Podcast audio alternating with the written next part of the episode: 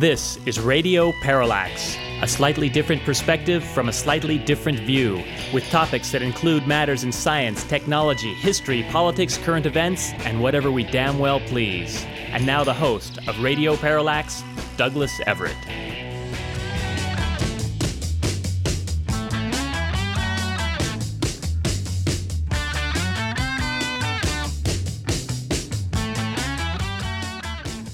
Radio Parallax starts off today's program wishing a happy birthday to the periodic table of the elements. It was, in fact, 150 years ago, in 1869, that a Russian scientist named Dmitry Mendeleev first proposed, in a form that we could now recognize today, a prototype version of the periodic table. We think it is a very interesting story, and we're going to devote the second half of today's program to talk about the periodic table of the elements. It's not the first time we've broached that subject. We would refer you to our archives for our we refer you to our archives for our fascinating talk with Sam Kean about his national bestseller, The Disappearing Spoon, and other true tales of madness, love, and the history of the world from the periodic table of the elements. And no, do not expect a dry discussion to follow. Here's an excerpt from what The Economist had to say about this subject. Albert Einstein, dapper in his youth, cultivated a waywardness of appearance in old age that has contributed to the trope of the mad professor. Dmitry Mendeleev looked like that from the beginning, having his hair cut just once a year by a shepherd using wool shears. He also behaved like a mad professor. He was prone to dancing rages that put one biographer in mind of the protagonist of Rumpelstiltskin. Also, like Rumpelstiltskin, he proved, metaphorically at least, to be able to spin straw into gold. But let us more properly begin our first segment today with a quote, something we like to do. This one comes from Mark Twain. We've used it before, but it's worth using again. Said Samuel Clemens, The man who doesn't read good books has no advantage over the man who can't read them. Another quote or quip I'd like to paraphrase is that the news consists of informing the public that Lord Jones is dead, even if they didn't know Lord Jones was alive. Thus is we must inform you of the passing of Betty Ballantine, even though we ourselves really didn't ever know that Betty Ballantine was alive. But as avowed advocates of reading on this program, we think that Betty's obit is worth a brief mention. Said The Week magazine, Newlyweds Betty and Ian Ballantine sailed to New York in 1939, intent upon changing the way Americans consumed books. Inspired by the success of Penguin paperbacks in England, the Ballantines decided they'd use a $500 wedding gift to establish the imprint's U.S. division. At that time, hardcovers often cost $3, equivalent to about 45 bucks today, and paperbacks were associated with pulp. The Ballantines changed that by acquiring the rights to British classics, starting with H.G. Wells' The Invisible Man and P.G. Wodehouse's My Man Jeeves, then selling the books for 25 cents at busy spots like railroad stations and department stores. Before long, the country was hooked on paperbacks. The New York Times said paperbacks were soon flying off the racks. The couple set up Bantam Books in 1945, reprinting American classics such as The Grapes of Wrath, and seven years later launched Ballantine Books, publishing reprints and originals. Betty edited manuscripts and helped popularize science fiction, commissioning novels from authors who would become the genre's leading lights. Ballantine published Ray Bradbury's dystopian bestseller Fahrenheit 451 and the works of Arthur C. Clarke. Said Betty, science fiction matters because it's of the mind. It predicts. It thinks. You know, Mr. Mendel, as long as we're plugging previous shows, we should refer our listeners also to the wonderful interview we, we had with Ray Bradbury, available on our website, radioparallax.com. If we'd known about Betty Ballantine back then, we'd have asked Ray about her. We should also promote the works of some other people we are very fond of on this program, starting with Terry Gross. Yours truly had a chance to see Terry Gross when she was in Sacramento some years back. As I recall, Donna Abadoni of Capital Public Radio helped score some tickets for me. Thank you, Donna. Week after week, Fresh Air delivers some very bright and interesting conversations with people. Last week, Terry had on Jane Mayer of The New Yorker during which time she talked about how Fox News has become Donald Trump's state TV. We highly recommend Jane Mayer's essay in, I believe, the current edition of The New Yorker. Perhaps it was last week. I'm sure you can find it online, where she extends the excellent work she did in her book, Dark Money. She revealed in that interview and in her article that back in 2015, Fox shelved a story during the campaign about hush money paid to porn star Stormy Daniels. When a reporter pressed for an explanation, a Fox executive explained that their boss, Rupert Murdoch, wants Donald Trump to win, so just let it go.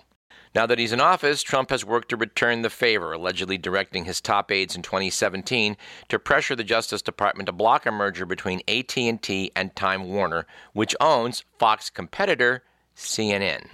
What I find fascinating is that a lot of advertising, a lot of lobbyists and advertisers, I guess I should say, uh, Fox News rather covetously, realizing that Trump is watching it day and night.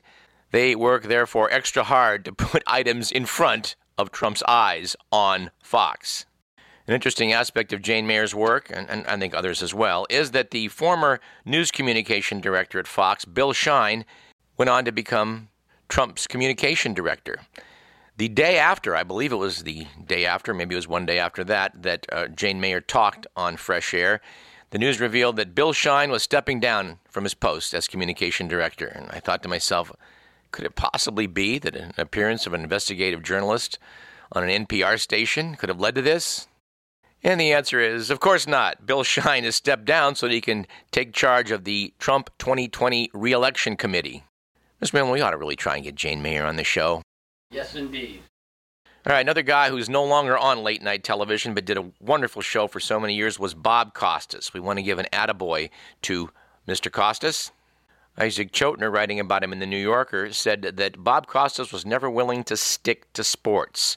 Over nearly four decades as the face and voice of NBC Sports, he made his mark by injecting serious commentary about off the field issues into his game broadcasts and interviews. But the network got increasingly fidgety about his criticism of the NFL's handling of brain injuries, which led to his recent departure from NBC. Said Costas, the NFL gets to be as high handed as it wants to be. They get their way on everything.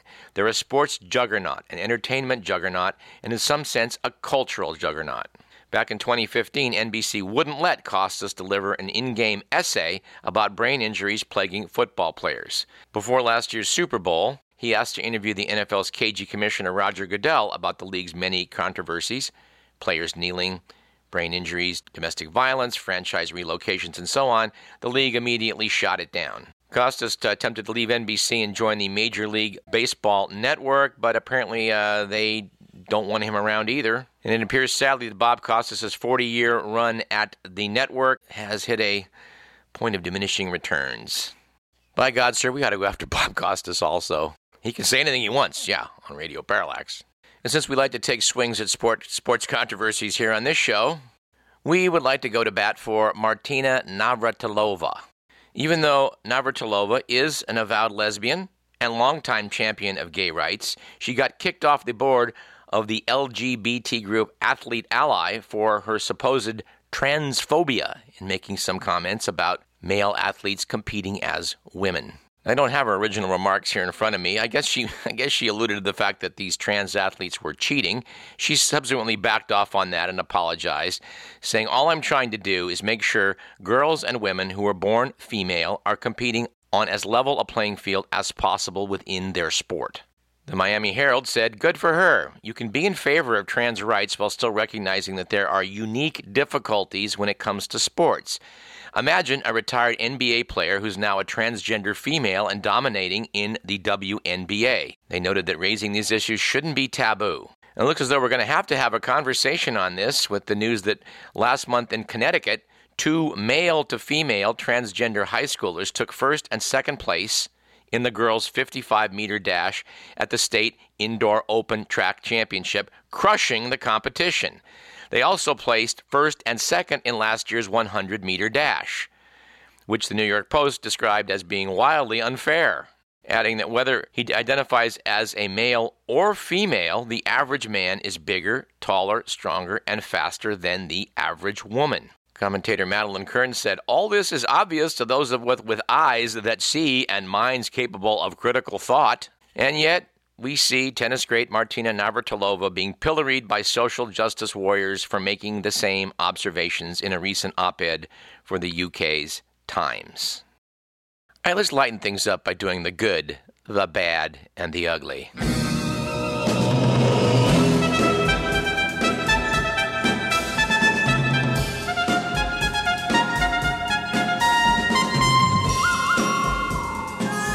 According to the Week magazine, it was a good week this last week for moving after the median rent for a one bedroom apartment in San Francisco reached a record $3,690. That's about 30% higher than it is in New York City. We'll have more to say about that shortly. But it was, on the other hand, a bad week for defying authority with news that German officials seized and sold the pet dog of a family that owed money in taxes. The officials denied that they also threatened to grab the wheelchair of a family member because such assets, quote, are exempt from being seized as collateral, unlike pets, end quote. Yeah, yeah, you owe thousands of dollars in back taxes. We're going to have to sell Fluffy. Yeah, the wheelchair you can keep. And finally, it was an ugly week last week for people who have to deal with homeowners associations. The news is that a Tennessee woman said that her homeowners association is fining her $100 because the heat from the engine of her parked car melted the snow underneath it into an obscene shape. In an email, the HOA attached a photo of a vaguely phallic patch of bare pavement and stated that her Honda had violated a ban on displaying offensive images or slogans. You know, we suspect the car did it on purpose. All right, here's an item that I think is being promoted by insane jackasses. That's all I can figure. There are people out there that want to ban the $100 bill. These are presumably the same people that want us to stop using cash in general so that every single financial transaction that we conduct could then be tracked by someone for perhaps less than angelic purposes. We were advocating on this program and have advocated for many years for larger bills, the $500 bill, perhaps the $1,000 bill. There used to be $1,000 bills in circulation. The 500 euro note apparently is now being withdrawn because, well, counterfeiters got to it. Even though the Europeans took extraordinary measures with the euro currency to make it um, counterfeit proof, evidently enough of them still got through to where this was considered a problem. So Unfortunately, we're going in the wrong direction over with the euro. You know, in the article about this, I was shocked to realize there apparently were $5,000 bills, too. Uh, that, along with the 1,500, were axed in 1969. You know, when people want to step in and mess with your currency, uh, it's just uh, something, something, something's not right. Many years ago, I visited Burma, which has subsequently been officially renamed Myanmar. I still use Burma because I, you know, I'm not sure I like the government that's done all this renaming. They have been a rather funky bunch running that country since World War II. Back in the 1980s, in an effort to promote the Burmese way to socialism and eliminate all sorts of other possible power centers in the country, the junta devalued most of the currency. The 100 kyat note, gone. The 50 kyat note, no good. Even the 20 kyat note was declared invalid. And you went to, when you went to Burma, you had currency in units of 90, 45, and 15. As far as I know, this was done because a lot of people had currency stuffed in their mattresses that, you know, allowed them to have some freedom and lack of control from the government, which the government did not like. Anyway, we'll continue to follow that story. And speaking of shenanigans involving the government and private individuals, which is frankly a pretty crappy segue. Still, let's talk for two sentences about the fact that the Raiders may be back in the Oakland Coliseum in 2019. Yes, this sad story of the Mark Davis stealing the Raiders again to remove them elsewhere for more money again.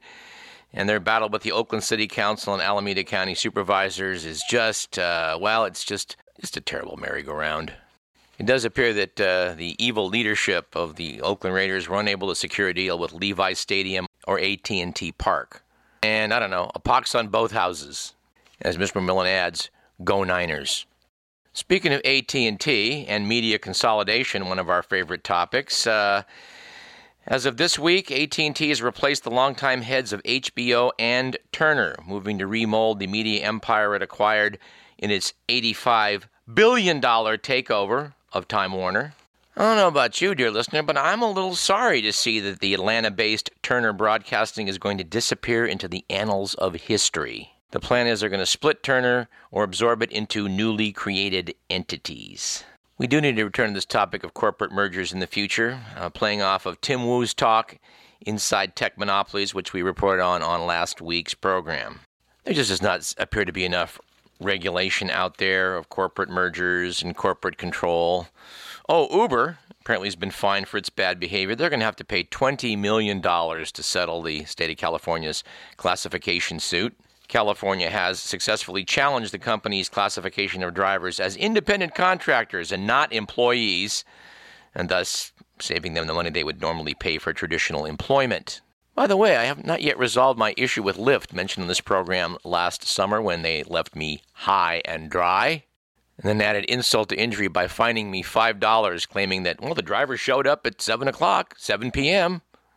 Oh, you wanted him at 7 a.m. We'll report on that conversation after it happens. We promise to also continue reporting on this effort in the Bay Area to, uh, well, just have more enlightened people decide how the Bay Area uh, should be managed in the future. I listened to this horse's ass on KQED last week explaining in very patronizing terms why it was we need to get in there and change things around. Why the, the Silicon Valley's brought 600,000 people to the Bay Area to work, and they've only had a fourth of that number of housing starts. He was patiently explaining to the audience that what we need to do is, for example, go along El Camino Real in the peninsula. And of course, all these stores that are there, Amazon's going to bankrupt all of them anyway. So, what we need to do is put about a quarter of a million people in there in worker housing but unfortunately, these wealthy communities like Menlo Park and Palo Alto seem to take a dim view of this, which he confidently explained was something we're just going to have to see if we can't work around. And here's some further bloviations from the Silicon Valley Leadership Group, which put an editorial in the East Bay Times. To quote, for years, we've been saying that Silicon Valley's booming economy is not sustainable, given our painfully inadequate housing and transportation infrastructure. Data from new reports suggest we've been wrong. The new numbers on housing and commute time from the 2019 Silicon Valley Competitiveness and Innovation Project are not surprising. The median price for a home in Silicon Valley was $1.25 million in 2017, a reality made even starker in light of comparable figures for competitor regions like Austin, 296,000. The average valley commute time is 73 minutes more than even the legendary Southern California commute and second only to the New York City region. Their point is that even if we have another dot com bust, this Great Recession showed us that the downturn won't solve transportation and housing woes. That's because there wasn't a downturn in Silicon Valley. Hello? Well, there was at the dot com bust. That's true, and it did slow uh, this rampant growth for a while. But uh, maybe the solution is to promote other areas in the country besides the Bay Area that is that are capable of having more people live there without building you know, five story worker housing structures all over the place. According to the Wall Street Journal, Austin is the hottest job market in the U.S. That's according to a ranking of 53 metro areas with more than a million people. Austin has a 3% unemployment rate and a 3.5% job growth last year. Other top cities include Orlando, which has the nation's fastest job growth rate, 4%, and Seattle, with the highest wage growth at 9.5%.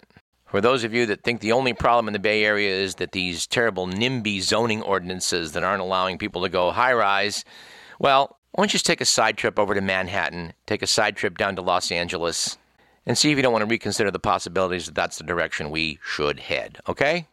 Someone we are mourning the loss of on this program was our aviation correspondent. Yes, we actually had one. The late Vladimir Zaravica was always a fun guy to talk to.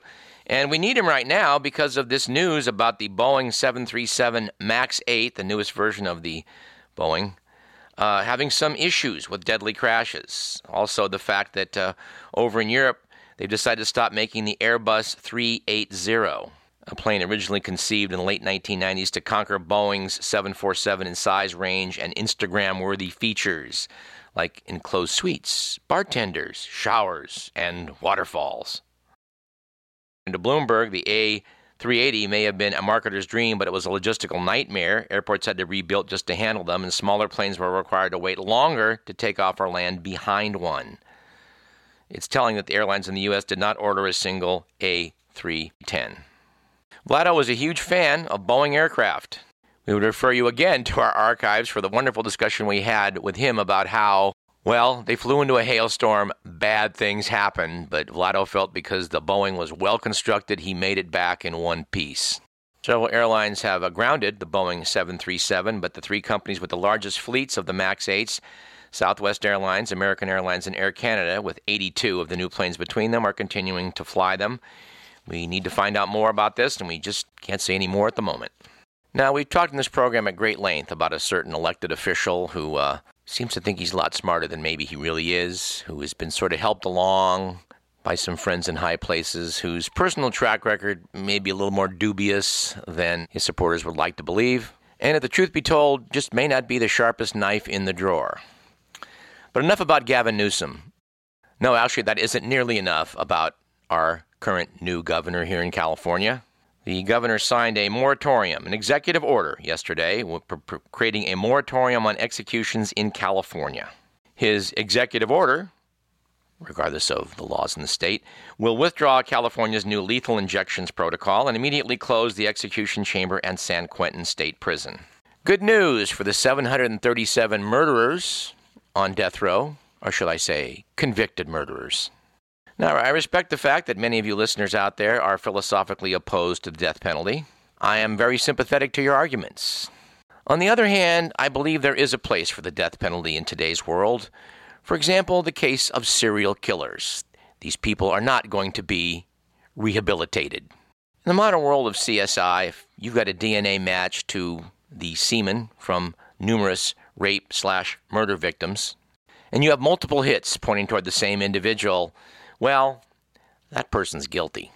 And it is my personal opinion, uh, which is not necessarily that of anybody else's, but my personal opinion is that some people have worked so hard to earn the death penalty that it would be criminal to deny it to them. But hey, Gavin Newsom, he's going with his gut on this one. He feels it's wrong. And you know, speaking of leaders that, you know, go with their gut, we just have to laugh. What else can you do over the fact that the Vietnamese peace negotiations alleged peace, denuclearization, whatever you want to call it, negotiations between Kim Jong un and Donald Trump evidently failed because the two sides before meeting had not even agreed on the definition of the key word under their discussion denuclearization. Even before they sat down to negotiate, the White House had scheduled a signing ceremony for a quote joint agreement unquote, fueling talk of a breakthrough that might involve a declaration of peace and economic infusion of North Korea in exchange for a reduction in its nuclear ambitions according to Jeffrey Toobin. But it soon became clear the joint agreement was a hollow promise. There was, in fact, no deal. We also had to laugh over the fact that in the wake of Michael Cohen's devastatingly exact testimony before Congress about his work for President Trump, a couple of Republican congressmen sprang into action and asked the Justice Department to investigate Michael Cohen because he said in his testimony he had not sought employment with Trump. It just sort of happened, but there's some evidence that he really did. These guys clearly have their priorities straight. Just to return to Gavin Newsom for a moment, Dan Walters appears to not be a fan, noting that Gavin Newsom blamed the press for its reporting of his backing away from the statewide bullet train that Arnold Schwarzenegger and Jerry Brown had championed. In his inaugural address, Newsom praised their ambitious vision, but added, Let's be real. The project as currently planned would cost too much and take too long. Given those words, said Dan Walters, the natural conclusion in the media, including his column, was that Newsom was severely downgrading the project that seemed to have serious existential issues. Those reports prompted Trump to crow on Twitter California's been forced to cancel the massive bullet train project after having spent and wasted many billions of dollars. They owe the federal government three and a half billion. We want that money back. Newsom then blamed the media for this idea that he was backing off on the bullet train. He said, I just think people in the media should pause before they run headlines and actually consider the facts and maybe even ask the person that's stating things before they run with things. Newsom told the LA Times, That's the deep lesson I learned in this. Walter says that's earned Newsom a new nickname in Sacramento Governor Gaslight. Gaslight is a phrase currently in vogue, which is a 1938 British play set in the 1880s about a man who manipulates his wife into believing she is going insane to suppress her suspicions about crimes he is committing. This term has been used in reference to President Trump. And, well, maybe it has more than one application these days. Walters is also surprisingly siding with Trump in their administration's argument that they should not have to pay millions of dollars, at least 306 million of the 1.1 billion dollar cost of responding to the near failure of the Oroville Dam 2 years ago. The state of California applied to the federal government for reimbursement for as much as 75% of the costs of repairing the dam, arguing that it was a weather caused emergency much like a hurricane or tornado. Dan Walters points out that's a weak argument to begin with because it was apparent the state had failed to fix defects in the main spillway when they first appeared and had rejected suggestions from outside groups that the auxiliary dam be armored to protect the dam from erosion. We reported two years ago that we had been given inside information that if that emergency spillway was used, there were going to be big problems. And in fact, when they did use that so called auxiliary opening, which is just a low place in the dam, and poured water onto a dirt and rock face of the earth filled dam, massive erosion resulted and threatened the structural integrity of the entire dam, leading, as you'll recall, to the evacuation of 200,000 people from the Marysville Yuba City area. You know, for all this talk about building more housing, building more roads, building more infrastructure, you've got to take care of what you have. Yes, it costs money, and yes, it's not as exciting as building something new. But a failure of the highest earthen dam in America would be, well, it would be a problem. We, we do need to fix it properly. We also need a quote from an excellent Sacramento News and Review piece by Scott Thomas Anderson about what is happening when eminent domain is swung into action to, uh, to take property from people for projects done in the public interest. I should say that in quotes. Gavin Newsom announced couple months back that he is not in favor of the Twin Tunnels program to divert Sacramento River water south. He only wants to build one tunnel. The utter stupidity of all of this is made fairly clear in this piece in the News and Review, but we don't have time to go into it right now, so we'll have to defer that to next week's show. But before we leave the topic of water shenanigans in California and the so called Bay Delta Conservation Program, which is going to improve, improve the ecology of California's delta by removing water from it. Well, I, I thought of that when I read this in The Economist. It's an addendum to a piece they had on palm oil plantations, which is currently wreaking ecological havoc throughout the tropics. In a sidebar piece, The Economist notes that few creatures can live comfortably on oil palm plantations.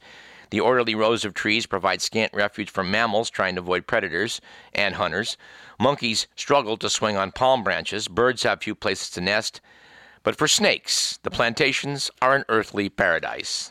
Snakes flourish because they have an abundant source of food. They feast on the swarms of rats that are attracted to the plantations by the energy packed palm kernels.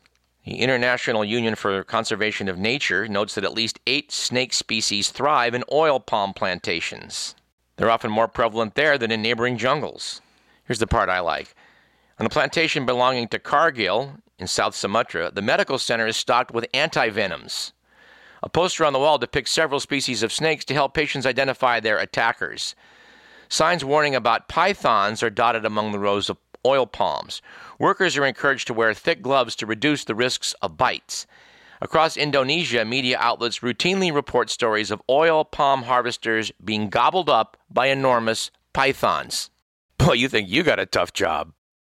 But here's the spin that I like on it. This must have been the same guy that, you know, put together the promotion for the California Delta Project.